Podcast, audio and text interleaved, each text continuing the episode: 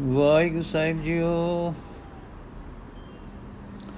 ਬਰਥਰੀ ਨਿਸਤਾਰਾ ਆਪਣੀ ਤੀਸਰੀ ਉਦਾਸੀ ਵਿੱਚ ਸ੍ਰੀ ਗੁਰੂ ਨਾਨਕ ਦੇਵ ਜੀ ਕਸ਼ਮੀਰ ਆਦ ਉੱਤਰ ਦੇ ਦੇਸ਼ਾਂ ਵਿੱਚ ਹੁੰਦੇ ਹੋਏ ਕੈਲਾਸ਼ ਅਪੜੇ ਜਿਸ ਨੂੰ ਸੁਮੇਰ ਵੀ ਸਮਝਿਆ ਤੇ ਆਖਿਆ ਜਾਂਦਾ ਹੈ, ਇੱਥੇ ਹੀ ਮਾਨ ਸਰੋਵਰ ਹੈ। ਸ਼ਿਮਲੇ ਦੇ ਪਰਬਤਾਂ ਤੋਂ ਮਾਨ ਸਰੋਵਰ ਤੱਕ ਤੇ ਹੋਰਨਾਂ ਰਸਤਿਆਂ ਵੱਲ ਵੀ, ਵੱਲ ਦੀ ਬੜੇ ਕਠਨ ਪਹਾੜ ਹਨ, ਪਰ ਵਸੋਂ ਦੂਰ ਤੱਕ ਹੈ। ਗੁਰੂ ਬਾਬੇ ਦੇ ਜਾਣ ਦੇ ਨਿਸ਼ਾਨ ਜਗ੍ਹਾ ਜਗ੍ਹਾ ਮਿਲਦੇ ਹਨ। ਸ੍ਰੀ ਗੁਰੂ ਜੀ ਅਦੇ ਉਰੇ ਹੀ ਸਨ ਕਿ ਸਿੱਧ ਮੰਡਲੀ ਜੋ ਮਾਨ ਸਰੋਵਰ ਅਪੜੀ ਹੋਈ ਸੀ, ਉਹਨਾਂ ਦੇ ਆਉਣ ਦਾ ਹਾਲ ਪਾ ਕੇ ਘਬਰਾ ਗਈ। ਉਰੇ ਉਰੇ ਆ ਕੇ ਹੀ ਸਿੱਧ ਮਿਲਣ ਤੇ ਚਰਚਾ ਕਰਨ ਲੱਗ ਪਏ। ਯੋਗ ਸਾਧਨਾ ਸਾਧਣ ਵਾਲਾ ਸੰਸਾਰ ਤਿਆਗ ਕੇ ਇਕਾਂਤ ਦੂਰ ਬਨਾ ਤੇ ਉੱਚੇ ਪਰਬਤਾਂ ਪਰ ਸਮਾਂ ਬਤੀਤ ਕਰਨ ਵਾਲੇ ਮਹਾਤਮਾ ਜਨ ਦੇਸ਼ ਵਲੈਤਾਂ ਛੱਡ ਕੇ ਇਸ ਤਰ੍ਹਾਂ ਇਕੱਲੇ ਉਮਰਾਂ ਬਿਤਾਉਣ ਵਾਲੇ ਸਨ। ਅੱਜ ਸ੍ਰੀ ਸਤਗੁਰੂ ਨਾਨਕ ਜੀ ਨੇ ਜੀ ਨੂੰ ਇਹਨਾਂ ਉੱਚਾ ਆਇਆ ਤੱਕ ਕੇ ਚੰਬਾ ਹੋ ਰਹੇ ਸਨ। ਹਾਂ, ਇੱਕ ਐਸੇ ਪੁਰਖ ਨੂੰ ਵੇਖ ਕੇ ਜੋ ਸਿੱਧਾਂ ਦੇ ਵੇਖ ਦਾ ਨਹੀਂ ਸੀ, ਸਿੱਧ ਹੈਰਾਨ ਹੋ ਗਏ ਤੇ ਪੁੱਛਣ ਲੱਗੇ, ਪੁਰਖਾ, ਕੌਣ ਸ਼ਕਤੀ ਤੈਨੂੰ ਇੱਥੇ ਲੈ ਆਈ ਹੈ? ਸਿੱਧਾਂ ਵਿੱਚ ਤੇਰਾ ਨਾਮ ਸ਼ਕਤੀ ਤੈਨੂੰ ਇੱਥੇ ਲੈ ਆਈ ਹੈ। ਸਿੱਧਾਂ ਵਿੱਚ ਤੇਰਾ ਨਾਮ ਸ਼ੁਮਾਰ ਨਹੀਂ ਤੇ ਸ਼ਕਤੀ ਸਿੱਧਾਂ ਤੋਂ ਬਾਹਰ ਕਿਤੇ ਹੈ ਨਹੀਂ। ਗੁਰੂ ਨਾਨਕ ਦੇਵ ਜੀ, ਸ਼ਕਤੀ ਦਾ ਮੂਲ ਸਰਬ ਸ਼ਕਤੀਮਾਨ ਹੈ। ਮੈਂ ਸ਼ਕਤੀਆਂ ਦੇ ਮਗਰ ਨਹੀਂ ਸ਼ਕਤੀਆਂ ਦੇ ਮੂਲ ਦੀ ਮੈਂ ਪ੍ਰੇਮਾ ਭਗਤੀ ਕੀਤੀ ਹੈ।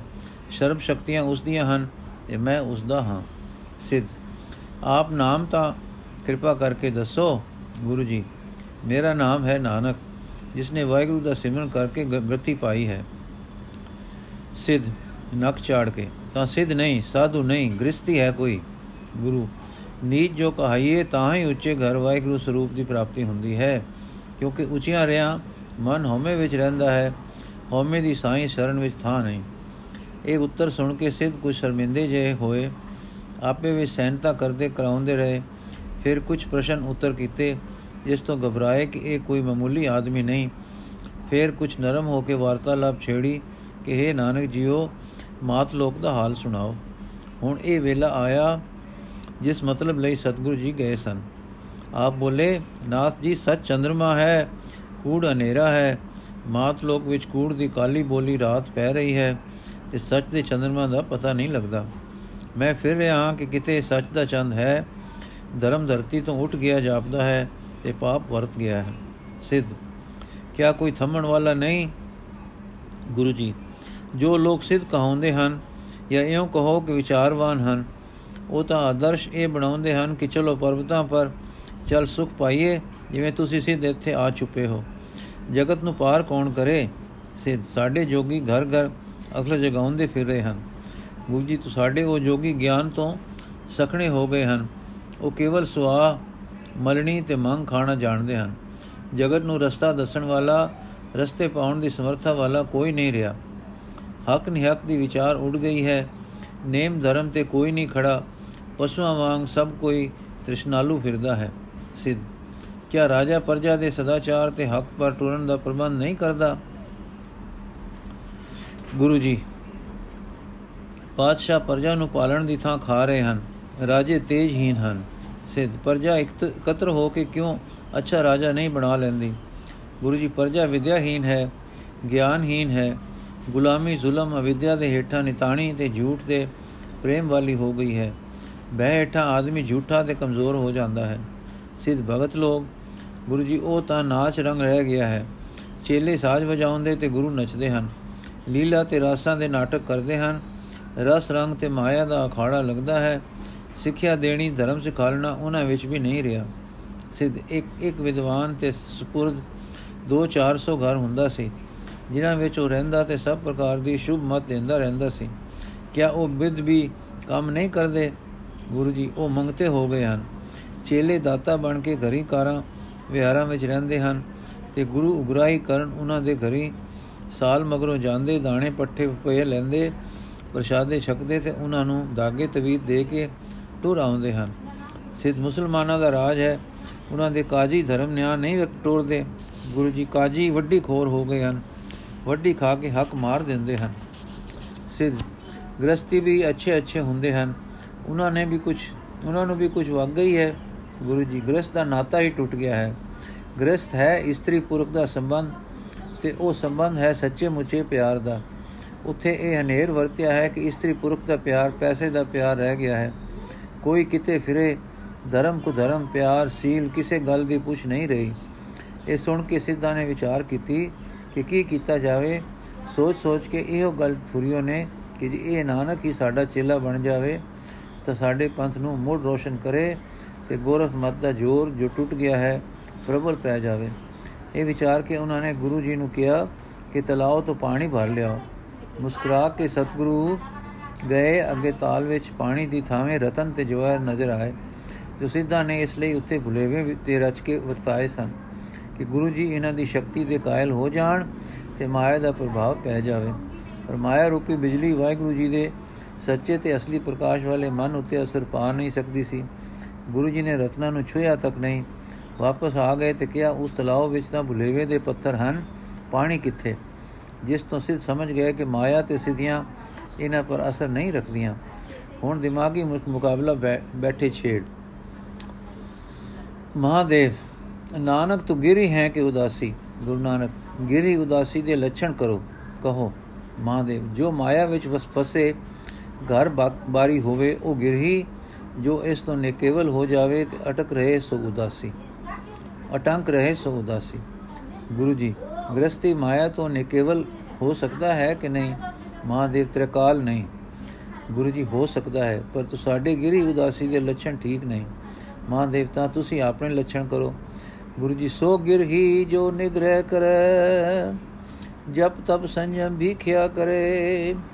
ਪੁਨ ਦਾਨ ਕਾ ਕਰੇ ਸਰੀਰ ਸੋ ਗਿਰਹੀ ਗੰਗਾ ਕਾ ਨੀਰ। ਮਹਾਦੇਵ ਇਸ ਬ੍ਰਹਮੰਡ ਦਾ ਜੋ ਧਰਮ ਪਰਮ ਤਤ ਹੈ, ਪਰਮ ਤਤ ਬ੍ਰਹਮ ਹੈ, ਉਸ ਵਿੱਚ ਰੂਪ ਤੇ ਰੇਖ ਨਹੀਂ। ਇਹ ਗਿਰੀ ਰੂਪ ਤੇ ਰੇਖ ਵਾਲਾ ਹੈ, ਇਹ ਲੀਨ ਕਿਵੇਂ ਹੋਵੇਗਾ ਗੁਰੂ ਜੀ? ਇਕ ਗਿਰਹੀ ਸੇਵਕ ਸਾਧਕਾ ਗੁਰਮਤੀ ਲਾਗੇ ਨਾਮਦਾਨ ਇਸਨਾਨ ਦੇੜ ਹਰ ਭਗਤ ਸੋ ਜਾਗੇ। ਮਹਾਦੇਵ ਗਿਰਹੀ ਜਾਗ ਤਾਂ ਪਿਆ, ਮਾਇਆ ਤੋਂ ਉਦਾਸ ਕੀਕੂ ਕੋਈ ਦ੍ਰਿਸ਼ਟਾਂਤ ਗੁਰੂ ਜੀ? ਜੈਸੇ ਜਲ ਮੈਂ ਕਮਲ ਨਿਰਾਲਮ ਮੁਰਗਾਈ ਨੇ ਸਾਣੇ। ਮਹਾਦੇਵ ਸੋਚੀ ਪੈ ਕੇ। ਉਦਾਸੀ ਦੇ ਲੱਛਣ ਕਹੋ ਗੁਰੂ ਜੀ, ਹਰ ਕੀ ਭਗਤ ਰਤੇ ਬੈਰਾਗੀ, ਚੁਕੇ ਮੋਹ ਪਿਆਸਾ। ਨਾਨਕ ਹੋਮੇ ਮਾਰ ਪਤੀਣੇ, ਵਿਰਲੇ ਦਾਸ ਉਦਾਸਾ। ਮਹਾਦੇਵ ਐਵੇਂ ਜਾਪਦਾ ਹੈ ਕਿ ਆਪ ਉਦਾਸੀ ਤੇ ਗ੍ਰਸਤੀ ਨੂੰ ਅਲੱਗ ਨਹੀਂ ਕਰ ਰਹੇ। ਤੁਸੀਂ ਵੀ ਤਾਂ ਉਦਾਸੀ ਦਿਸਦੇ ਹੋ ਗੁਰੂ ਜੀ। ਗੁਰਬਚਨੀ ਬਾਹਰ ਘਰ ਇੱਕੋ ਨਾਨਕ ਭਇਆ ਉਦਾਸੀ, ਮਹਾਦੇਵ ਤ੍ਰੈ, ਤੂੰ ਸਾਨੂੰ ਸਮਝ ਨਹੀਂ ਰਿਹਾ। ਗਿਰੀ ਤੇ ਉਦਾਸੀ ਇੱਕੇ ਵਕਤ ਵਿੱਚ ਇੱਕੋ ਆਦਮੀ ਹੋ ਸਕਦਾ ਹੈ। ਗੁਰੂ ਜੀ, ਤੁਸੀਂ ਹਿਰਦੇ ਦੇ ਭਾਵਾਂ ਨੂੰ ਸਰੀਰ ਦੇ ਹੱਥ ਬਨਿਆ ਨਾਲ ਨਿਖੇੜ ਰਹੇ ਹੋ। ਸੋ ਗਿਰਹੀ ਸੋ ਦਾਸ ਉਦਾਸੀ, ਜਿਨ ਗੁਰਮੁਖ ਆਪ ਪਛਾਨਿਆ ਨਾਨਕ ਹੈ ਅਵਰ ਨਹੀਂ ਦੂਜਾ, ਸਾਚ ਸਬਦ ਮਨ ਮਾਨਿਆ। ਮਸ਼ਿੰਦਰ ਨਾਥ ਤਮਕ ਖਾ ਕੇ ਬੋਲਿਆ ਫਿਰ ਸ਼ਾਸਤਰ ਝੂਠੇ ਹਨ ਤੇ ਕੀ ਅਵਧੂਤ ਸਾਰੇ ਭੁੱਲ ਵਿੱਚ ਹਨ? ਗੁਰੂ ਜੀ, ਝੂਠਾ ਆਪਣਾ ਮਨ ਹੁੰਦਾ ਹੈ।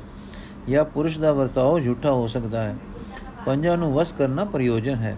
ਸੁਣ ਮਨ ਮਛਿੰਦਰਾ ਨਾਨਕ ਬੋਲੇ ਵਸਗਤ ਪੰਜ ਕਰੇ ਨਾ ਡੋਲੇ। ਗੋਰਖਨਾਥ ਬੋਲਿਆ, ਫਿਰ ਤਾਂ ਆਪ ਅਤੀਤਾਈ ਨੂੰ ਨਹੀਂ ਮੰਨਦੇ। ਗੁਰੂ ਜੀ, ਅਤੀਤ ਇਹ ਹੈ, ਮਨ ਮੈਂ ਮਨੁਆ, ਚਿਤ ਮੈਂ ਚੀਤਾ, ਐਸੇ ਹਰ ਕੇ ਲੋਗ ਅਤੀਤਾ।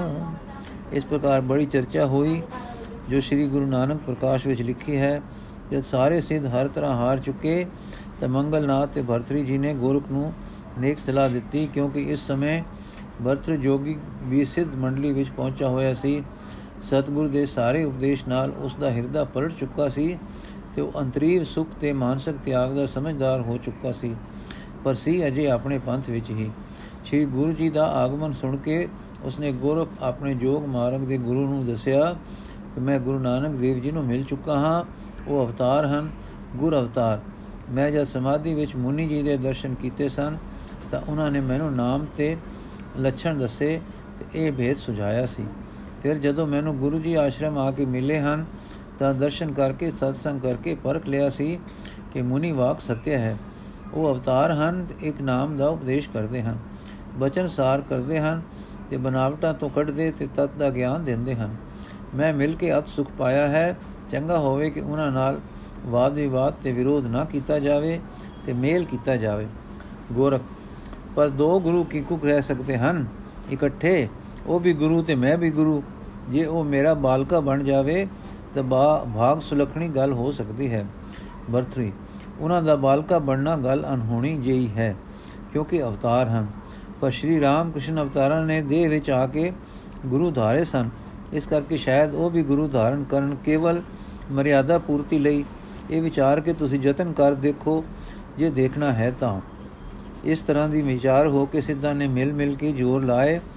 ਗੁਰੂ ਜੀ ਦੇ ਡੇਰੇ ਗਏ ਤੇ ਸਿੱਧੀਆਂ ਦੇ ਪਰਚੇ ਲਾਏ ਤੇ ਬੈਸ਼ਾਂ ਕੀਤੀਆਂ। ਜਦ ਬੜੇ ਬੜੇ ਮਾਨੀ ਸਿਧਾਰ ਗਏ ਤਾਂ ਗੋਰਖ ਨੇ ਕਿਹਾ ਕਿ ਭਰਤਰ ਤੇਰਾ ਪੁਰਾਣਾ ਮੇਲ ਹੈ। ਤੂੰ ਜਾ ਕੇ ਸਤਕਾਰ ਨਾਲ ਉਹਨਾਂ ਨੂੰ ਲੈ ਆਓ, ਜੋ ਹੁਣ ਉਹਨਾਂ ਦੇ ਸਾਰ ਸਿਧਾਂਤ ਨੂੰ ਸਾਰਿਆਂ ਵਿੱਚ ਬੈਠ ਕੇ ਸੁਣੀਏ। ਭਰਤਰੀ ਚਲਾ ਗਿਆ, ਬਹੁਤ ਸਤਕਾਰ ਸਰਦਾ ਤੇ ਪ੍ਰੇਮ ਨਾਲ ਮਿਲਿਆ ਤੇ ਸਤਿਗੁਰੂ ਜੀ ਨੂੰ ਗੋਰਖ ਦਾ ਸੰਦੇਸ਼ ਦਿੱਤਾ। ਸ੍ਰੀ ਗੋਰਖ ਜੀ ਹੁਣ ਉੱਥੇ ਪੁੱਜੇ, ਜਿੱਥੇ ਗੋਰਖਨਾਥ ਆਦਿਕ ਜੋਗੀ ਸੀ। ਫੇਰ ਵਾਰਤਾਲਾਪ ਹੋਈ ਤੇ ਸਿੱਧਾਂ ਤੇ ਜ਼ੋਰ ਲੱਗੇ, ਪਰ ਆਖਰ ਸ੍ਰੀ ਗੁਰੂ ਜੀ ਨੇ ਸਾਰਿਆਂ ਤੇ ਵਿਜੈ ਪਾਈ। ਬਰਥਰੀ ਨੇ ਇੱਕ ਜੋਗੀਆਂ ਦੀ ਲੱਗੀ ਮਜਲਿਸ ਵਿੱਚ ਬਿਨੇ ਕੀਤੀ ਕਿ ਗੁਰੂ ਜੀ, ਆਪ ਨਾਲ ਚਰਚਾ ਕਰਕੇ ਸਭ ਨੇ ਵਾਕ ਸੁਣੇ ਹਨ, ਪਰ ਕੁਝ ਭੁਲੇਵੇਂ ਹਨ। ਜੋ ਤੁਸੀਂ ਆਪਣੇ ਹਿਰਦੇ ਦਾ ਗਿਆਨ ਆਪ ਕਿਰਪਾ ਕਰਕੇ ਸੁਣਾਓ ਕਿ ਕਿਸ ਨਿਸ਼ਚੇ ਵਿੱਚ ਹੋ, ਜੋ ਸਭਨਾਂ ਨੂੰ ਲਾਭ ਪੁਜੇ। ਜੋ ਜੋ ਪ੍ਰਸ਼ਨ ਸਿੱਧਾਂ ਦੇ ਅੰਦਰ ਅਜੇ ਰੜਕਦੇ ਸਨ, ਉਹਨਾਂ ਦੇ ਵਿਚਾਰ ਵੀ ਆ ਜਾਵੇ। ਤਦ ਸ੍ਰੀ ਗੁਰੂ ਜੀ ਨੇ ਫਰਮਾਇਆ ਵਰਤਰੀ ਜੋਗੀ, ਤੂੰ ਜੋ ਚਾਹੁੰਦਾ ਹੈ ਕਿ ਮੈਂ ਸਿੱਧਾਂ ਦੇ ਖਿਆਲ ਸਾਫ਼ ਕਰੀਏ। ਚਾਹੁੰਦਾ ਹੈ ਕਿ ਸਿੱਧਾਂ ਦੇ ਖਿਆਲ ਸਾਫ਼ ਕਰੀਏ, ਉਹ ਕਹਿ ਦੇ। ਫਿਰ ਅਸੀਂ ਆਪਣਾ ਗਿਆਨ ਤੇ ਉਸ ਸਾਡੀਆਂ ਮੁਸ਼ਕਲਾਂ ਪਰ ਵਿਚਾਰ ਨਾਲੇ, ਨਾਲੋਂ ਨਾਲ ਦੱਸੀ ਜਾਵਾਂਗੇ। ਸੋ ਗਿਆਨ ਸਾਡੇ ਅੰਦਰ ਨਿਵਾਸ ਰੱਖਦਾ ਹੈ। ਉਹ ਤਾਂ ਇਹ ਹੈ ਕਿ ਇਸ ਦਸਦੇ ਦਵਸਦੇ ਨਾਨਾ ਰੰਗਾਂ ਦੇ ਜਗਤ ਵਿੱਚ ਇੱਕ ਜੋਤੀ ਸਰੂਪ ਨਿਰੰਕਾਰ ਭਰਪੂਰ ਹੈ। ਉਹ ਅਕਰੇ ਸ਼ਕਤੀ ਮਾਤਰ ਨਹੀਂ, ਪਰ ਇਹ ਸਾਰੇ ਨੂੰ ਧਾਰਨ ਕਰ ਰਿਹਾ, ਸੰਭਾਲ ਰਿਹਾ ਹੈ। ਤੇ ਹੋਰ ਤੇ ਤੋਰ ਰਿਹਾ ਕਾਦਰ ਕਰਤਾ ਹੈ। ਉਸ ਦੀ ਪ੍ਰਾਪਤੀ ਦਾ ਮਾਰਗ ਸਤਸੰਗ ਨੂੰ ਪ੍ਰਾਪਤ ਹੋਣਾ ਹੈ। ਸਤਸੰਗ ਵਿੱਚ ਉਸ ਹਰੀ ਦੇ ਗੁਣਾਂ ਦਾ ਗਾਇਨ, ਕੀਰਤਨ ਹੁੰਦਾ ਹੈ, ਜਿਸ ਤੋਂ ਉਸ ਨਾਲ ਪ੍ਰੇਮ ਲੱਗਦਾ ਤੇ ਮੇਲ ਹੁੰਦਾ ਹੈ। ਸਤਸੰਗ ਦੇ ਕੀਰਤਨ ਸਮੇਂ ਵਿੱਚੋਂ ਨਾਮ ਦੀ ਸੋਝੀ ਪੈਂਦੀ ਹੈ। ਨਾਲ ਨਾਮ, ਪ੍ਰੇਮ ਤੇ ਨਾਮ ਹੀ ਜੀਵਨ ਦਾ ਆਧਾਰ ਹੈ। ਵਰਤਰੀ ਸਿੱਧ ਪੁੱਛਣਾ ਚਾਹੁੰਦੇ ਹਨ ਕਿ ਸੰਸਾਰਕ ਬੰਧਨ ਤੇ ਕਾਮਾਦ ਵਿਕਾਰਾਂ ਤੋਂ ਪਾਰ ਉਤਾਰਾ ਕਿਉਂ ਹੁੰਦਾ ਹੈ? ਅਸੀਂ ਤਾਂ ਨੇਤੀ ਧੋਤੀ ਕਰਕੇ ਮਹਿਲਾਂ ਦੂਰ ਕਰਦੇ ਹਾਂ। ਜਗਤ ਨਾਲ ਨਿਉ ਤੋੜ ਕੇ ਬੰਧਨਾਂ ਤੋਂ ਛੁੱਟਦੇ ਹਾਂ। ਆਪ ਦੇ ਮਾਰਗ ਵਿੱਚ ਕਿਵੇਂ ਖਲਾਸੀ ਹੁੰਦੀ ਹੈ? ਗੁਰੂ ਜੀ, ਇੱਕ ਤਾਂ ਗੁਰੂ ਦਾ ਉਪਦੇਸ਼ ਅਰਥਾਤ ਗੁਰੂ ਦੀ ਦਿੱਤੀ ਗੁਰਮਤ ਇਹਨਾਂ ਤੋਂ ਦੁਰਮਤ ਨੂੰ ਛੁਡਾਉਂਦੀ ਹੈ। ਦੂਜੇ, ਸਤਸੰਗ ਦੀ ਵਾੜ ਵਿਕਾਰਾਂ ਦੀ ਰਾਖੀ ਹੈ ਅਤੇ ਜੋ ਮਹਿਲਾਂ ਪਹਿਲੇ ਲੱਗ ਰਹੀਆਂ ਹਨ, ਉਹ ਵੀ ਸਤਸੰਗ ਦੇ ਸਰੋਵਰ ਵਿੱਚ ਧੋਪਦੀਆਂ ਹਨ। ਕਿਉਂਕਿ ਉੱਥੇ ਹਰੀ ਦੇ ਗੁਣ ਗਾਇਨ ਹੁੰਦੇ ਹਨ, ਗੁਣਾਂ ਦੇ ਗਾਇਨ ਨਾਲ ਮਹਿਲ ਉਤਰਦੀ ਹੈ। ਸੋ ਅਗਲੀਆਂ ਸਹਿੜੀਆਂ ਮਹਿਲਾਂ ਤੇ ਯਤਨ ਕਰਦਿਆਂ ਵੀ ਉਤੋਂ ਰੋਜ਼ ਪੈ ਜਾਂਦੀਆਂ ਮਹਿਲਾਂ ਸਤਸੰਗ ਸਰੋਵਰ ਪੈਂਦਾ ਹੈ, ਧੁੰਦਾ ਹੈ। ਸਤਸੰਗ ਦਾ ਸਰੋਵਰ ਕਦੇ ਮਹਿਲਾ ਨਹੀਂ ਹੁੰਦਾ, ਇਸ ਕਰਕੇ ਮਹਿਲ ਧੋਣ ਨੂੰ ਸਦਾ ਸਮਰਥ ਰਹਿੰਦਾ ਹੈ। ਵਰਤਰੀ ਜੋਗੀ ਪੁੱਛਦੇ ਹਨ ਕਿ ਤਿਆਗੀ ਨੂੰ ਤਾਂ ਬੋਲਣ ਦੀ ਲੋੜ ਨਹੀਂ ਪੈਂਦੀ, ਤੇ ਤੁਸਾਂ ਦਾ ਤਾਂ ਮਾਰਗ ਹੈ ਸਿਮਰਨ ਤੇ ਜਪ। ਉਹ ਜੀਵ ਦਾ ਹੀ ਕੰਮ ਹੈ। ਫਿਰ ਤੁਸੀਂ ਮੋਨੀ ਕਰਕੇ ਜਗਤ ਨੂੰ ਸਿਮਰਨ ਵਿੱਚ ਲਾਉਂਦੇ ਹੋ, ਹੈ ਲਾਉਂਦੇ ਹੋ ਜਾਂ ਕਿਸੇ ਹੋਰ ਰੀਤ ਨਾਲ। ਗੁਰੂ ਜੀ, ਅਸੀਂ ਸਿਮਰਨ ਦੇ ਪ੍ਰੇਮੀ ਨੂੰ ਆਖਦੇ ਹਾਂ, ਭਾਈ, ਬਿਰਥਾ ਗੱਲਾਂ ਗੱਪਾਂ ਵਿੱਚ ਸਮਾਂ ਨਾ ਗਵਾਓ, ਨਾ ਮੰਜਾਓ, ਬੋਲੋ, ਪਰ ਲੋੜ ਦਾ ਬੋਲੋ ਤੇ ਬਾਕੀ ਸਾਰਾ ਸਮਾਂ ਹਰੀ ਗੁਣ ਗਾਓ। ਇਉਂ ਨਾਮ ਦੀ ਵੀ ਜਪ ਹੋ ਜਾਂਦਾ ਹੈ ਤੇ ਸੰਸਾਰ ਦਾ ਵਿਹਾਰ ਵੀ ਤੁਰਦਾ ਰਹਿੰਦਾ ਹੈ। ਫਿਰ ਅੱਗੇ ਚੱਲ ਕੇ ਸਿਮਰਨ ਆਪੂ ਜਦ ਟੁਰ ਪੈਂਦਾ ਹੈ ਤਦ ਉਸ ਦਾ ਆਪਣਾ ਸਵਾਦ ਹੀ ਪ੍ਰੇਮੀ ਨੂੰ ਬਹੁਤ ਬੋਲਣ ਤੋਂ ਵਰਜ ਦਿੰਦਾ, ਲੈਂਦਾ ਹੈ। ਵਰਤਰੀ ਜੋ ਕੀ ਕਹਿੰਦੇ ਹਨ ਕਿ ਅਸੀਂ ਆਪਣੇ ਮਾਰਗ ਵਿੱਚ ਤੁਰਦੇ ਦਸਮ ਦਵਾਰ ਵਿੱਚ ਟਿਕ ਕੇ ਸੁਨ ਵਿੱਚ ਸਮਾ ਜਾਂਦੇ ਹਾਂ। ਤੁਸੀਂ ਵਲੇਵਿਆਂ ਦੇ ਵਿੱਚ ਬੈਠਿਆਂ ਨੂੰ ਸਾਧਨ ਕਰਵਾਉਂਦੇ ਹੋ, ਐਉਂ ਸੁਨ ਵਿੱਚ ਸਮਾਧੀ ਕਿਉਂ ਕਰਵਾਉਂਦੇ ਹੋ? ਗੁਰੂ ਜੀ, ਜਿਸ ਸੁਨ ਵਿੱਚ ਤੁਸੀਂ ਸਮਾਉਂਦੇ ਹੋ, ਉਸ ਨੂੰ ਤੁਸੀਂ ਸੁਨਿਆ ਮੰਨਦੇ ਹੋ। ਅਣਹੋਂ ਤੁਲ ਕੋਈ ਦਸ਼ਾ। ਅਸੀਂ ਜਿਸ ਨੂੰ ਸੁਨ ਕਹਿੰਦੇ ਹਾਂ, ਉਹ ਸੁਨਨੇ ਤਾਂ ਨਹੀਂ। ਉਹ ਹੈ ਹੋਂਦ ਔਰ ਉਹ ਹੋਂਦ ਵਿਆਪਕ ਹੈ। ਜਿਸ ਤਰ੍ਹਾਂ ਕਿ ਪ੍ਰਕਾਸ਼ ਹੈ ਉਸ ਦਾ ਪ੍ਰਤੀਬਿੰਬ, ਜਲਾਂ ਤੇ ਪੈ ਕੇ ਜਲ ਨੂੰ ਪ੍ਰਕਾਸ਼ਦਾ ਹੈ। ਇਸ ਤਰ੍ਹਾਂ ਉਹ ਸਾਰੀ, ਉਹ ਸਾਡੀ ਸੁਨ ਹੋ ਜਾਂਦਾ ਹੈ। ਫਿਰ ਪ੍ਰਕਾਸ਼ ਸਰੂਪ ਹੈ। ਹਰੀ ਕੀਰਤਨ ਨਾਲ ਨਿਰਮਲ ਹੋਏ ਹਿਰਦਿਆਂ ਵਿੱਚ ਉਹ ਪ੍ਰਕਾਸ਼ ਵਾਂਗੂ ਸਮਾਉਂਦੀ ਹੈ। ਅਸੀਂ ਸੁਨ ਵਿੱਚ ਸਮਾ ਕੇ ਅਣਹੋਂਦ ਨਹੀਂ ਹੋ ਜਾਂਦੇ। ਸੁਨ ਸਾਡੇ ਵਿੱਚ ਵਿਆਪਕ ਹੋ ਕੇ ਵਰਤਦੀ ਹੈ। ਅਰਥਾਤ ਉਹ ਸੁਨ ਨਿਰੰਕਾਰ ਹੈ, ਜੋ ਨਿਰਮਲ ਹਿਰਦਿਆਂ ਪਰ ਪ੍ਰਤੀਬਿੰਬਿਤ ਹੁੰਦਾ ਹੈ। ਸੁਨ ਦਾ ਭਾਵ ਅਣਹੋਂਦ ਨਹੀਂ, ਪਰ ਨਿਰਾਕਾਰਤਾ ਵਾਲੀ ਵਿਆਪਕ ਹੋਣ ਮਾਇਆ ਛਾਇਆ ਤੋਂ ਨਿਰੰਜਨ, ਜੋ ਗਿਆਨ ਸਰੂਪਾ ਹੈ। ਬਰਤਰੀ ਅਸੀਂ ਜਦ ਹੱਠ ਜੋਗ ਕਰਕੇ ਬੈਠਦੇ ਹਾਂ, ਤਾਂ ਇੱਕ ਧਾਰਾ ਚੋਂਦੀ ਹੈ। ਉਹ ਅੰਮ੍ਰਿਤ ਧਾਰਾ ਸਾਡੇ ਕਿਵੇਂ ਪੈਂਦੀ ਹੈ? ਗੁਰੂ ਜੀ ਜੋ ਧਾਰਾ ਅੰਮ੍ਰਿਤ ਦੀ ਅੰਦਰ ਕੋਈ ਗੁੱਜੀ ਹੈ, ਉਹ ਨਿਕਾਗਰਤਾ ਹੋ ਜਾਣ ਤੇ ਆਪੇ ਚੋਏਗੀ। ਪਰ ਅਸੀਂ ਜਾਣਦੇ ਹਾਂ ਕਿ ਸਰੀਰ ਦੇ ਪੰਜ ਪ੍ਰਸਿੱਧ ਰਸ ਹਨ ਤੇ ਦੋ ਅੰਦਰਲੇ ਰਸ ਮਨ ਤੇ, ਮਨ ਦੇ ਅਤੇ ਬੁੱਧੀ ਦੇ ਹਨ। ਇਹਨਾਂ ਸੱਤਾਂ ਵਿੱਚ ਪ੍ਰਤੀਬਿੰਬ ਤਾਂ ਸਾਡੇ ਨਿਰੰਕਾਰ ਦੇ ਆਤਮ ਰਸ ਦਾ ਹੀ ਪੈਂਦਾ ਹੈ ਨਾ। ਇਹਨਾਂ ਰਸਾਂ ਵਿੱਚ ਜੋ ਭੁਲੇਵਾ ਹੈ, ਸੋ ਅਸੀਂ ਦੂਰ ਕਰਦੇ ਹਾਂ। ਸਰੀਰਕ ਹਿੱਸਾ ਵਿੱਚ ਸਰੀਰਕ ਹਿੱਸਾ ਵਿੱਚ, ਵਿੱਚੋਂ ਵਤਰੇਕ ਕਰਕੇ ਵਕ ਕਰਦੇ ਹਾਂ। ਫਿਰ ਸ਼ੁੱਧ ਅੰਸ਼ ਜੋ ਰਸ ਦੀ ਹੈ ਉਸ ਨੂੰ ਨਿਖੇੜ ਲੈਂਦੇ ਹਾਂ। ਇਉਂ ਅਸੀਂ ਜੋ ਸਰੀਰਕ ਰਸਾਂ ਵਿੱਚੋਂ ਆਤਮ ਰਸ, ਅਲੱਗ ਅਨੁਭਵ ਕਰਕੇ ਉਸ ਮਹਾ ਰਸ ਵਿੱਚ ਸਦਾ ਆਨੰਦ ਰਹਿੰਦੇ ਹਾਂ। ਬਰਤਰੀ ਸਾਧਨ ਕੀ? ਗੁਰੂ ਜੀ ਨਾਮ। ਬਰਤਰੀ ਜੋਗੀ ਸਾਧਨ ਸਾਧ ਕੇ ਕਾਇਆ ਮਾਂਜ ਕੇ ਸੈਂਕੜੇ ਬਰਸ ਜਿਉਂਦੇ ਹਨ। ਸਾਡੇ ਅਨੁਜਾਈ ਕਾਲ ਨੂੰ ਕਿਕੂ ਫਤਿਹ ਕਰਦੇ ਹਨ? ਗੁਰੂ ਜੀ, ਸਾਡੇ ਰਾਏ ਟੁਰਨ ਵਾਲੇ ਨਾਮ ਦਾ ਜਦ ਸਿਮਰਨ ਕਰਦੇ ਹਨ, ਤਾਂ ਸੱਚ ਦਾ ਬ੍ਰਤ ਧਾਰਨ ਕਰਦੇ ਹਨ। ਨਾਮ ਸਾਰੀਆਂ ਮਹਿਲਾਂ ਨੂੰ ਧੋਂਦਾ ਹੈ। ਸੱਚ ਪਹਿਲੀ ਸੁਚ ਹੈ ਜੋ ਨਾਮ ਨਾਲ ਅੰਦਰ ਜਾਗਦੀ ਹੈ। ਸੋ ਨਾਮ ਪ੍ਰੇਮੀ ਇੱਕ ਤਾਂ ਬ੍ਰਤ ਧਾਰਦੇ ਹਨ ਕਿ ਅਸੀਂ ਸੱਚ ਤੇ ਟਿਕਾਂਗੇ। ਦੂਸਰੇ ਨਾਮ ਘਟਦਾ ਹੈ ਝੂਠ ਨੂੰ। ਇਹ ਅੰਦਰਲਾ ਸੱਚ ਪ੍ਰਗਟ ਹੋ ਆਉਂਦਾ ਹੈ। ਇਹ ਜੋ ਸੱਚ ਦੀ ਪ੍ਰਾਪਤੀ ਹੈ, ਕਾਲ ਤੇ ਫਤਿਹ ਹੈ। ਸੱਚ ਨੂੰ ਅਨੁਭਵ ਕਰਨ ਵਾਲਾ ਹੁਣ ਦੀ ਛਿਨ ਵਿੱਚ ਹੋਣ ਦੀ ਪ੍ਰਤੀਤੀ ਤੇ ਟਿਕਦਾ ਹੈ ਉਸ ਨੂੰ ਬੀਤ ਗਏ ਤੇ ਆਉਣ ਵਾਲੇ ਸਮੇਂ ਦੇ ਫਿਕਰ ਨਹੀਂ ਮਾਰਦੇ, ਕਿਉਂਕਿ ਜੋ ਲਗਾਤਾਰ ਰੋ ਅੰਦਰ ਪਈ ਹੈ, ਉਹ ਹਰ ਛਿਨ ਸਿਮਰਨ ਵਿੱਚ ਰੱਖ ਰਹੀ ਹੈ। ਸਮੇਂ ਤਿੰਨ ਹਨ, ਭੂਤ ਬੀਤ ਗਿਆ, ਵਰਤਮਾਨ ਹੁਣ ਦਾ ਭਵਿੱਖਤ ਆਉਣ ਵਾਲਾ। ਭੂਤ ਵਰਤਮਾਨ ਵਿੱਚ ਤੇ ਵਰਤਮਾਨ ਭਵਿੱਖਤ ਵਿੱਚ ਪੁਰੇਤਾ ਪਿਆ ਹੈ। ਸੋ ਨਾਮੀ ਪੁਰਖ ਹੁਣ ਦੀ ਛਿਨ ਵਿੱਚ ਨਾਮ ਜਪ ਰਿਹਾ ਹੈ ਉਸ ਦੀ ਇਹ ਛਿਨ ਜਦ ਭੂਤਕਾਲ ਬਣੇਗੀ ਉਹ ਨਾਮ ਵਿੱਚ ਭਰੀ ਗਈ ਹੋਵੇਗੀ ਤੇ ਉਸ ਦੀ ਹੁਣ ਦੀ ਛਿਨ ਨਾਮ ਵਿੱਚ ਭਰੀ ਪਈ ਹੈ। ਸੋ ਉਸ ਦਾ ਵਰਤਮਾਨ ਨਾਲ, ਨਾਮ ਨਾਲ ਭਰਪੂਰ ਹੈ। ਫਿਰ ਉਸ ਦੇ ਭਵਿਤ ਕਾਲ ਦੀ ਹਰ ਛਿਨ ਨੇ ਵਰਤਮਾਨ ਬਣਨਾ ਹੈ, ਜਿਸ ਵਿੱਚ ਉਸਨੇ ਨਾਮ ਜਪਣਾ ਹੈ। ਤਿੰਨੇ ਕਾਲ ਇੱਕ ਨਾਮ ਵਿੱਚ ਰਹਿਣ ਕਰਕੇ ਨਾਮੀ ਪੁਰਖ ਤ੍ਰਿਹਾ ਕਾਲਾਂ ਦੀ ਵਿਥ ਮਿਟਾ ਲੈਂਦਾ ਹੈ। ਸੋ ਹੁਣ ਦੀ ਛਿਨ ਨੂੰ ਸਾਰੇ ਵਿੱਚ ਨਾਮ ਮਿਟਣ, ਸਿੱਟਣ ਕਰਕੇ ਤਿੰਨਾਂ ਕਾਲਾਂ ਵਿੱਚ ਅਮਰ ਹੋ ਗਿਆ ਹੈ। ਬਾਕੀ ਰਿਹਾ ਸਰੀਰ, ਇਹ ਚੋਲਾ ਹੈ। ਕਦੀ ਪਹਿਨ ਲਿਆ, ਕਦੀ ਲਾ ਦਿੱਤਾ।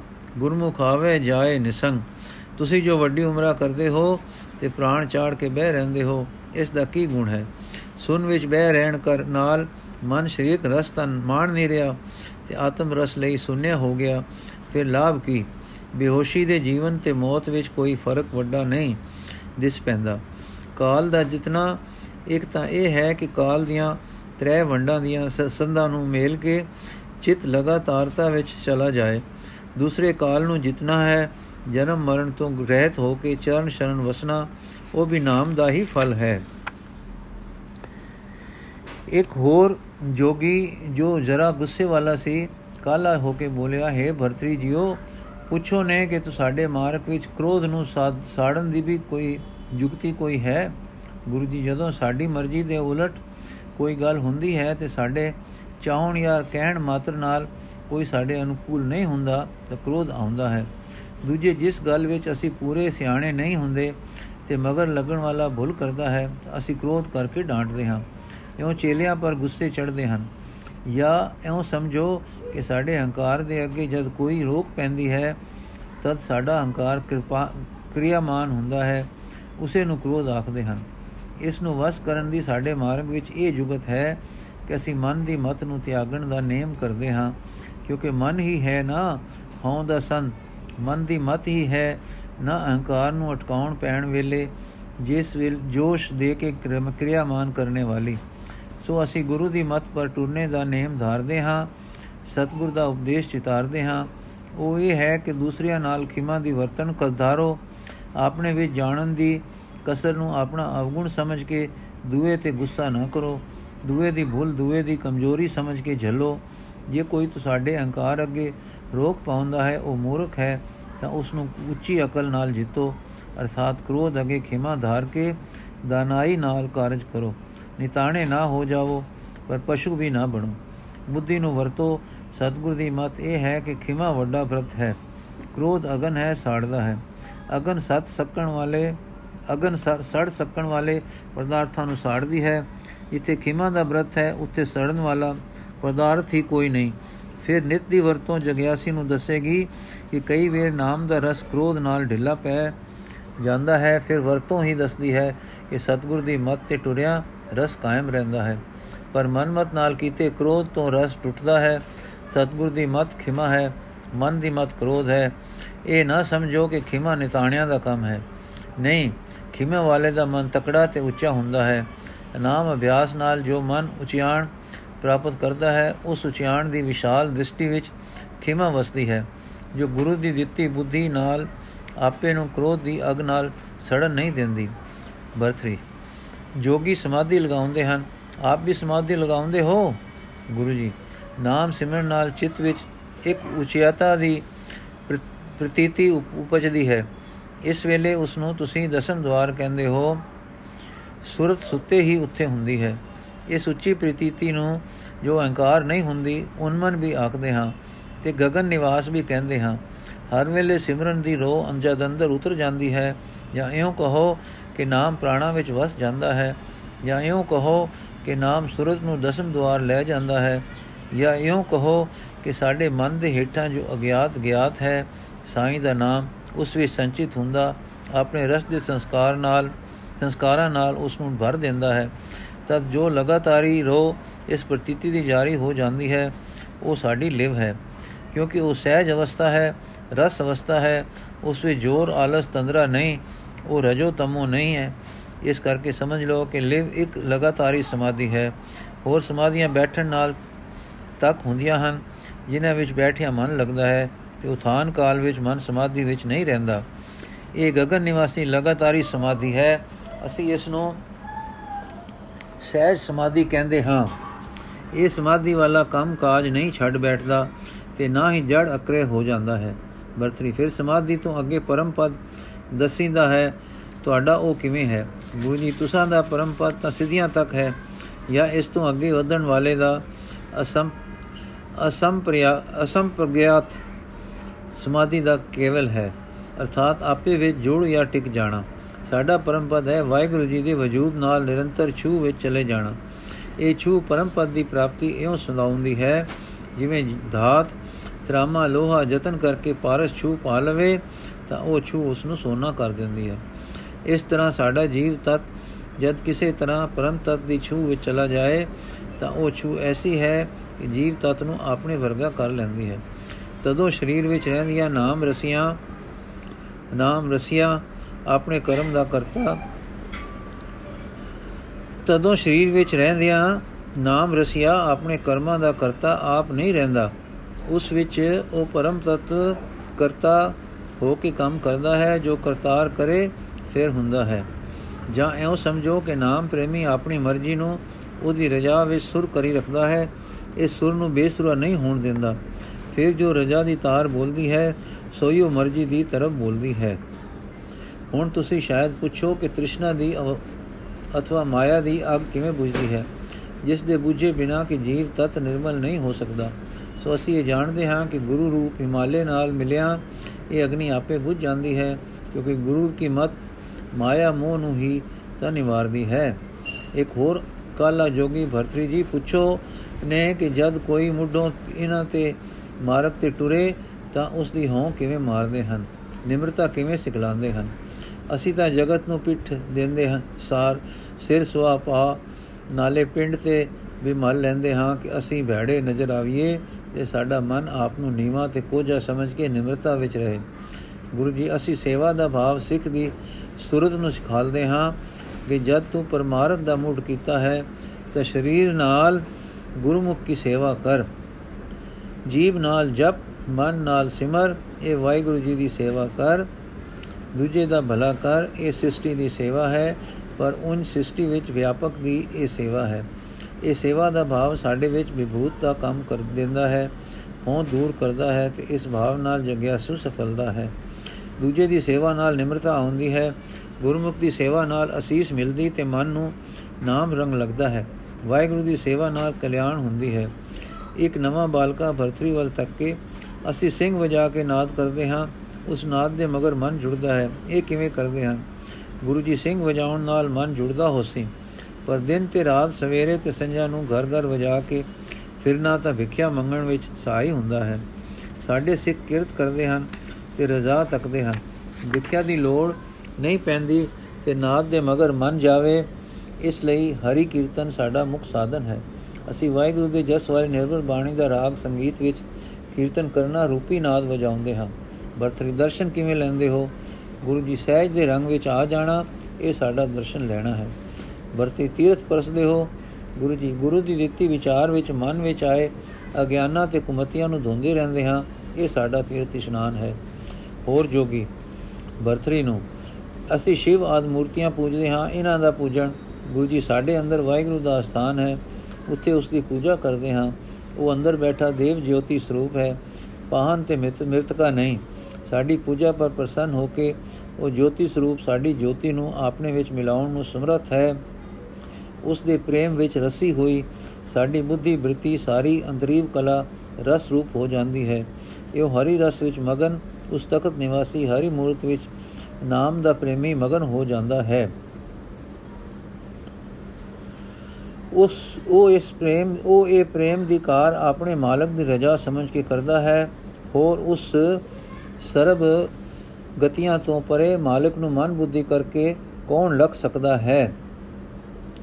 ਰਜ਼ਾ ਪਰ ਟੁਰ ਕੇ ਹੀ ਉਸ ਦੀ ਅੰਤਰਾਤਮੇ ਮੇਲ ਰੂਪੀ ਲਗਤਾ ਹੁੰਦੀ ਹੈ। ਵਰਤਰੀ ਗ੍ਰਸਥ ਵਿੱਚ ਰਹਿ ਕੇ ਕੀਕੂ ਇਹ ਨੇ ਕੇਵਲ ਹੋ ਰਹਿ ਸਕੀਦਾ ਹੈ। ਗੁਰੂ ਜੀ ਜਿਵੇਂ ਕਮਲ ਜਲ ਤੋਂ ਬਚਦਾ ਤੇ ਜਲ ਦੇ ਵਿੱਚ ਹੀ ਰਹਿੰਦਾ ਹੈ ਫਿਰ ਜਲ ਤੋਂ ਦੂਰ ਵੀ ਰਹਿੰਦਾ, ਅਰਥਾਤ ਨਿਰਲੇਪ ਵਸਦਾ ਹੈ। ਜਿਵੇਂ ਸੂਰਜ ਦਾ ਪ੍ਰਤੀਬਿੰਬ ਆਪਣੀ ਜੋਤ ਕਰਕੇ ਜਲ ਵਿੱਚ ਭਰਪੂਰ ਹੈ, ਪਰ ਦੇਖੋ ਸੂਰਜ ਆਕਾਸ਼ਾਂ ਵਿੱਚ ਦੂਰ ਹੈ। ਪਰ ਜਲ ਵਿੱਚ ਤੱਕੋ ਤਾਂ ਆਭਾਸ ਕਰਕੇ ਪੂਰਨ ਦਿਸ ਰਿਹਾ ਹੈ। ਜਿਵੇਂ ਨਾਮ ਪ੍ਰੇਮੀ ਮਾਇਆ ਵਿੱਚ ਰਚਿਆ ਦਿਸਦਾ ਹੈ, ਪਰ ਹੁੰਦਾ ਦੂਰ ਹੈ। ਇਹ ਭਰਤਰ ਜੋਗੀ, ਵਾਹਿਗੁਰੂ ਸਾਰੇ ਪਰਿਪੂਰਨ ਹੈ। ਜੋ ਉਸ ਨੂੰ ਭਾਉਂਦਾ ਹੈ, ਸੋ ਹੁੰਦਾ ਹੈ। ਮੈਂ ਉਸ ਦੀ ਰਜ਼ਾ ਸਿਰ ਤੇ ਧਰਦਾ ਟੁਰਦਾ ਹਾਂ। ਉਸ ਨੂੰ ਹਾਜ਼ਰਾ ਹਜੂਰ ਸਮਝ ਕੇ ਉਸ ਦੇ ਗੁਣ ਗਾਉਂਦਾ ਹਾਂ। ਤੇ ਨਿਰਮਲ ਨਾਮ ਦੇ ਆਸਰੇ ਤੇ ਫਿਰਦਾ ਹਾਂ। ਵਰਤਰੀ ਨਿਰਮਲ ਨਾਮ ਕੋਈ ਹੋਰ ਹੈ, ਹੋਰ ਸ਼ੈ ਹੈ ਜੋ ਨਾਮ ਤੋਂ ਵੱਖਰੀ ਹੈ? ਗੁਰੂ ਜੀ, ਨਹੀਂ ਵਰਤਰੀ ਜੀ, ਨਿਰੰਕਾਰ ਦਾ ਨਾਮ ਜੋ ਉਸ ਦੀ ਪ੍ਰਾਪਤੀ ਦੀ ਨਿਰੋਲ ਭਾਵਨਾ ਧਾਰ ਕੇ ਜਪੀਦਾ ਹੈ, ਉਹ ਨਿਰਮਲ ਨਾਮ ਹੈ। ਅਰਥਾਤ ਜਿਸ ਦੇ ਜਪਣ ਵਿੱਚ ਪ੍ਰੇਮੀ ਸਿਵਾ ਵਾਹਿਗੁਰੂ ਦੀ ਪ੍ਰਾਪਤੀ ਦੇ ਹੋਰ ਕੋਈ ਵਾਸਨਾ ਨਹੀਂ ਧਾਰਦਾ। ਉਪੀ, ਉੱਪਰ ਲਿਖੀ ਵਾਰਤਾਲਾਪ ਜੋ ਭਰਤਰੀ ਜੋਗੀ ਨਾਲ ਕੈਲਾਸ਼ ਸੁਮੇਰ ਪਰ ਹੋਈ ਜੋ ਬਖਸ਼ਿਸ਼ ਦਾਤੇ ਸ੍ਰੀ ਗੁਰੂ ਜੀ ਨੇ ਸੰਖੇਪ ਕਰਕੇ ਅਰ ਸਰਬ ਲਈ ਉਪਦੇਸ਼ ਰੂਪ ਕਰਕੇ ਆਸਾ ਰਾਗ ਵਿੱਚ ਰਚੀ ਹੈ ਤੇ ਗਾਵੀ ਤੇ ਕਿਰਪਾਲ ਮੂਰਤੀ ਸ੍ਰੀ ਗੁਰੂ ਅਰਜਨ ਦੇਵ ਜੀ ਨੇ ਸ੍ਰੀ ਗ੍ਰੰਥ ਸਾਹਿਬ ਜੀ ਵਿੱਚ ਚੜਾਈ ਉਸ ਦਾ ਪਾਠ ਤੇ ਆਖਰੀ ਅਰਥ ਇਸ ਪ੍ਰਕਾਰ ਹੈ। ਰਾਗ ਆਸਾ ਮਹਲਾ ਪਹਿਲਾ ਅਸਪਦੀਆ ਘਰ ਦੂਜਾ ਏਕ ਓੰਕਾਰ ਸੁਪ੍ਰਸਾਦ ਉਤਰ ਅਵਗਟ ਸਰਵਰ ਨਾਵੇ, ਬਕੇ ਨ ਬੋਲੇ ਹਰ ਗੁਣ ਗਾਵੇ। ਜਲ ਆਕਾਸ਼ੀ ਸੁਨ ਸਮਾਵੇ। ਅਰਥ ਰਹਾਉ ਤੋਂ ਚੱਲੇਗਾ।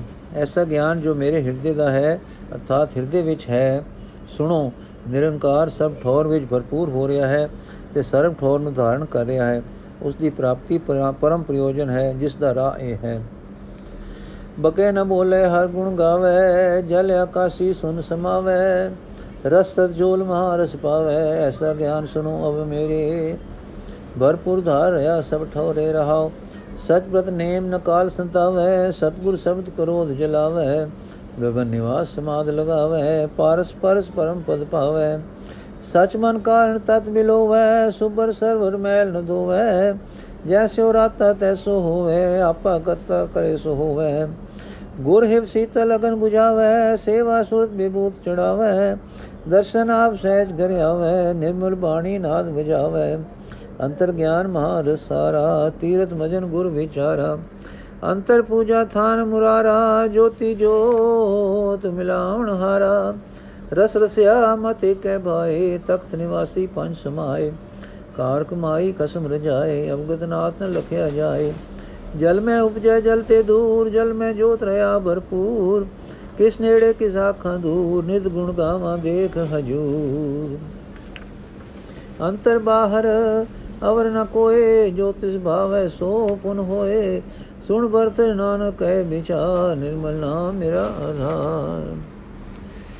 ਔਖੇ ਰਸਤਿਆਂ ਤੋਂ ਲੰਘ ਕੇ ਸਤਸੰਗ ਜਾਂ ਆਤਮ ਸਰੋਵਰ ਵਿੱਚ ਇਸ਼ਨਾਨ ਕਰੋ। ਬੋਲੇ, ਪਰ ਬ੍ਰਿਥਾ ਨਾ ਬੋਲੇ। ਪਰਮੇਸ਼ਰ ਦੇ ਗੁਣ ਗਾਇਨ ਕਰੇ। ਸਮੁੰਦਰ ਤੋਂ ਲੈ ਕੇ ਆਕਾਸ਼ਾਂ ਤੱਕ ਵਿਆਪਕ ਹੋ ਰਹੇ ਪਰਮਾਤਮਾ ਵਿੱਚ ਸਮਾਵੇ। ਅਥਵਾ ਜਲ ਵਿੱਚ ਪ੍ਰਕਾਸ਼ ਨਿਆਈ ਜੋ ਪਰਮਾਤਮਾ ਸਮਾ ਰਿਹਾ ਹੈ। ਨਾਮ ਮਥਨ ਨਾਲ ਉਸ ਦੇ ਸੱਚੇ ਰਸ ਨੂੰ ਝੋਲ ਕੇ ਪੀਵੇ।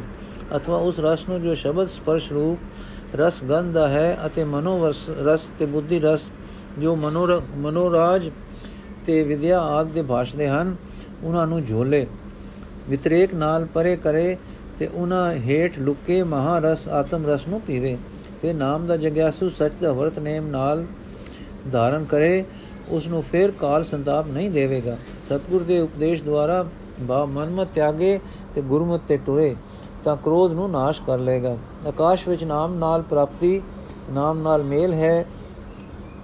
ਤੇ ਕੁਝ ਪ੍ਰਤੀਤੀ ਜੇ ਜੋ ਅੰਦਰ ਹੋ ਜਾਂਦੀ ਹੈ, ਉਸ ਅਵਸਥਾ ਵਿੱਚ ਲਗਾਤਾਰੀ ਨਿਵਾਸ ਦੁਆਰਾ ਸਮਾਧੀ ਲਗਾਵੇ। ਪਰਮ ਪਦ ਦੀ ਪ੍ਰਾਪਤੀ ਨਾਮ ਰੂਪੀ ਪਾਰਸ ਦੇ ਸਪਰਸ਼ ਨਾਲ, ਕਰਨ ਨਾਲ ਪਾ ਲਏਗਾ। ਪ੍ਰਸ਼ਨ ਤਤਵ ਕੇ ਲੱਭੇ? ਉੱਤਰ, ਤਤੂ ਦੀ ਪ੍ਰਾਪਤੀ ਲਈ ਸੱਚ ਨੂੰ ਮਨ ਵਿੱਚ ਰੜ ਕੇ ਵਿਚਾਰ ਨਾਲ ਜੋ ਮਹਿਲਾ ਅੰਦਰ ਦਿਸਣ, ਉਹ ਮਹਿਲਾ ਸਤਸੰਗ ਰੂਪੀ ਸੋਹਣੇ ਸਰੋਵਰ ਵਿੱਚ ਧੋਵੇ, ਜੋ ਸਰੋਵਰ ਕੀ ਕਦੇ ਮਹਿਲਾ ਨਹੀਂ ਹੁੰਦਾ, ਫਿਰ ਉਹ ਨਾਮ ਦਾ ਪ੍ਰੇਮੀ ਜਿਸ ਨਿਰੰਕਾਰ ਨਾਲ ਰਚ ਰਿਹਾ ਹੈ, ਉਸ ਉਸ ਜੈਸਾ ਹੋਵੇਗਾ, ਕਿਉਂਕਿ ਉਸ ਵਿੱਚ ਫਿਰ ਕਰਤਾਰ ਜੋ ਆਪੇ ਕਰੇਗਾ, ਸੋ ਵਰਤੇਗਾ। ਗੁਰੂ ਬਰਫ਼ ਵਾਂਗੂ ਠੰਡਾ ਹੈ, ਉਹਦੇ ਸਤਸੰਗ ਨਾਲ ਕ੍ਰਿਸ਼ਨ ਅਗਨ 부ਝਾ ਲਵੇ। ਸੁਰਤ ਨੂੰ ਸੇਵਾ ਭਾਵ ਵਿੱਚ ਰੱਖ ਕੇ ਮਾਨੋ ਵਿਭੂਤੀ ਚਾੜੇ। ਸਹਿਜ ਅਵਸਥਾ ਵਿੱਚ ਆਪ ਆਵੇ, ਭਾਵ ਟਿਕੇ ਇਹ ਦਰਸ਼ਨ ਹੈ। ਜੋਗੀਆਂ ਦੇ ਨਾਦ ਵਜਾਵਣ ਦੀ ਥਾਵੇਂ ਨਿਰਮਲ ਬਾਣੀ ਦਾ ਕੀਰਤਨ ਕਰੇ। ਗੁਰ ਵਿਚਾਰ ਦੁਆਰਾ ਅੰਦਰ ਗਿਆਨ ਆਇਆ, ਉਸ ਨੂੰ ਇਸ ਤਰ੍ਹਾਂ ਮਹਾਰਸ ਦੀ ਸਾਰ ਆਈ ਹੈ। ਤੁਸੀਂ ਤੀਰਥ ਮਜਨ ਪਾਪ ਨਿਵਰਤੀ ਲਈ ਕਰਦੇ ਹੋ। ਗੁਰੂ ਦੀ ਵਿਚਾਰ ਤੀਰਥ ਮਜਨ ਹੈ, ਜਿਸ ਨਾਲ ਸਾਰੀ ਮਹਿਲ ਧੋਪਦੀ ਹੈ। ਅੰਦਰ ਹੀ ਮੁਰਾਰ ਨਿਰੰਕਾਰ ਦੀ ਪੂਜਾ ਦਾ ਥਾਂ ਹੈ, ਜਿੱਥੇ ਜੋਤੀ ਰੂਪ ਜੀਵ ਤਤ ਨੂੰ ਆਪਣੀ ਜੋਤ ਮਿਲਾਵਣ ਹਾਰ ਹੈ। ਜਿਸ ਦੀ ਮਤ ਇੱਕ ਦੇ ਪ੍ਰੇਮ ਰਸ ਵਿੱਚ ਰਸਾਲ ਹੋਈ ਹੈ ਉਸ ਰੂਪ ਦੀ ਸਥਿਤੀ ਵਾਲਾ ਹੋਇਆ ਹੈ। ਉਸੇ ਦੇ ਪੰਜ ਵਿਕਾਰ ਦੂਰ ਹੋਏ ਹਨ। ਉਸ ਰਸੀਏ ਨੇ ਇਸ ਪ੍ਰੇਮ ਦੀ ਕਾਰ ਪਰਮੇਸ਼ਰ ਦੀ ਰਜ਼ਾ ਮੰਨ ਕੇ ਕਮਾਈ ਹੈ, ਕਿਉਂਕਿ ਰਜ਼ਾ ਬਿਨਾ ਅਵਗਤ ਮਾਲਕ ਲਖਿਆ ਨਹੀਂ ਜਾਂਦਾ। ਉਹ ਨਾਮ ਦਾ ਪ੍ਰੇਮੀ ਜਲ ਵਿੱਚ ਉਪਜੇ ਕਮਲ ਵਾਂਗੂ ਜਲ ਵਿੱਚ ਵਸਦਾ ਜਲ ਤੋਂ ਦੂਰ ਰਹਿੰਦਾ ਹੈ। ਫਿਰ ਜਲ ਵਿੱਚ ਕਮਲ ਆਪਣੀ ਜੋਤ ਪ੍ਰਤਿਬਿੰਬਕ ਸ਼ੋਭਾ ਨਾਲ ਭਰਪੂਰ ਹੈ।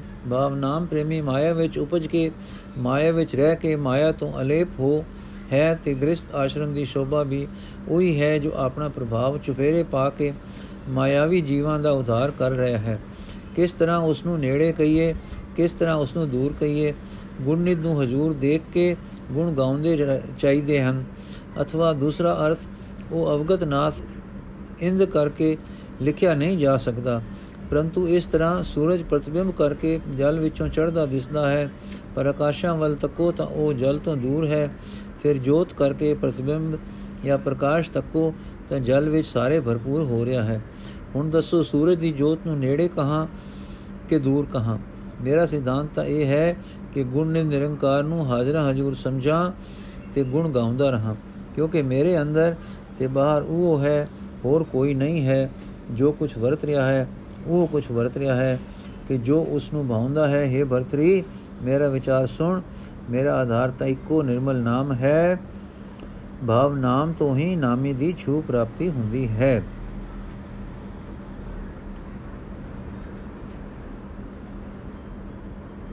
ਇਸ ਲਈ ਸਭ ਸੋਚਾਂ ਤੋਂ ਝਗੜੇ ਛੋੜ ਕੇ ਮੈਂ ਇੱਕ ਨਾਮ ਦੀ ਟੇਕ ਦੇ ਵਿੱਚ ਰਿਹਾ ਹਾਂ। ਭਰਤੀ ਭਰਤਰੀ ਪ੍ਰਤੀ ਹੋਰ ਇੱਕ ਵਾਕ ਜੋ ਗੁਰੂ ਸਾਹਿਬ ਜੀ ਦਾ ਕੈਲਾਸ਼ ਸੁਮੇਰ ਪਰ ਪ੍ਰਾਪਤ ਹੋਇਆ ਸੀ, ਇਉਂ ਹੈ।